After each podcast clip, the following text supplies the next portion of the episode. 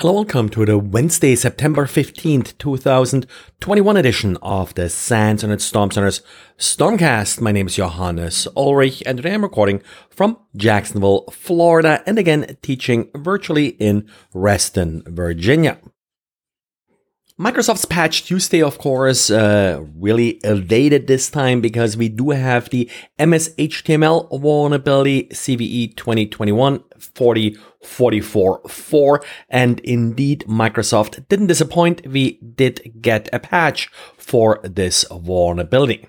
Patches are available for all affected versions of Windows, and of course, it's critical that you install these patches with exploits being widely available for this vulnerability. But this wasn't the only vulnerability of interest that Microsoft patched this month. We also got three more vulnerabilities that are being patched here for Windows Print Spooler elevation of privilege vulnerabilities. So more of the PrintNightmare type vulnerabilities, even though none of these vulnerabilities is apparently currently being exploited or was released prior to this patch. Something you probably also want to address quickly is a vulnerability affecting the Windows WLAN uh, auto config service. This would allow an attacker who has access to the same network uh, to execute uh, code on your system. Given that this affects uh, Wi-Fi, well, uh, being on the same network is probably not such a big deal in particular if you are connecting to random uh, open networks.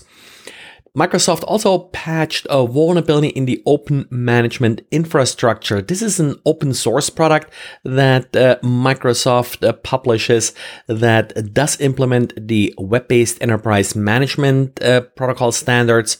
The vulnerability again may be used for remote code execution but not sure how widely it's used, but uh, probably for people who do use uh, this uh, tool, it is uh, rather important also, the CVSS score for the Microsoft Open Management Infrastructure vulnerability is 9.8, which I believe is the record for this month's release. We had a little bit of confusion about uh, this uh, month's release, in part because there were so many uh, vulnerabilities already uh, in Microsoft's list uh, for this month, but these were mostly Chromium vulnerabilities affecting uh, Microsoft Edge. And then, of course, they also had an entry already for the MS HTML vulnerability. And it just took uh, probably a little bit longer than usual uh, to release uh, the rest of the vulnerabilities. Total of 86 vulnerabilities, I believe 66 if you don't count the Chromium vulnerabilities three critical ones, and then the only vulnerability that was already being disclosed and already being exploited was uh, the uh, Microsoft MS HTML uh, vulnerability. There was a second vulnerability that uh, was disclosed uh, before a patch was released, and uh, this was a Windows DNS elevation of privilege vulnerability.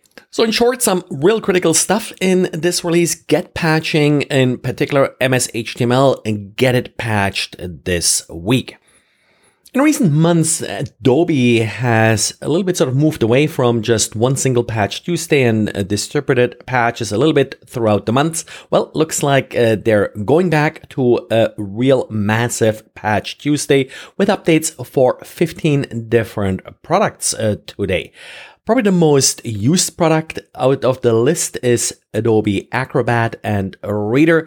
We do have updates for Windows and Mac OS, fixing critical vulnerabilities that may lead to code execution. So definitely apply these updates. Another product uh, that I always keep an eye on is uh, ColdFusion. Now, ColdFusion still used, uh, not as much as it used to be used, I believe, but uh, here we have fixes for two vulnerabilities a security feature bypass in both cases. One is improper access control and one is the use of an inherent dangerous function. Uh, both are rated critical. No additional details as to the exact nature of these vulnerabilities. The additional uh, patches apply mostly to sort of the creative uh, tools that Adobe publishes, uh, like uh, FrameMaker, uh, Photoshop, Experience Manager, uh, Premiere, and the like. So if you're using any Adobe products, there is likely an update waiting for you. Well, and that's it for today. Plenty of patches for you to deal with. Like I said, uh, these Microsoft patches really, really important. So get started uh, with them quickly. That's it. Thanks for listening and talk to you again tomorrow. Bye.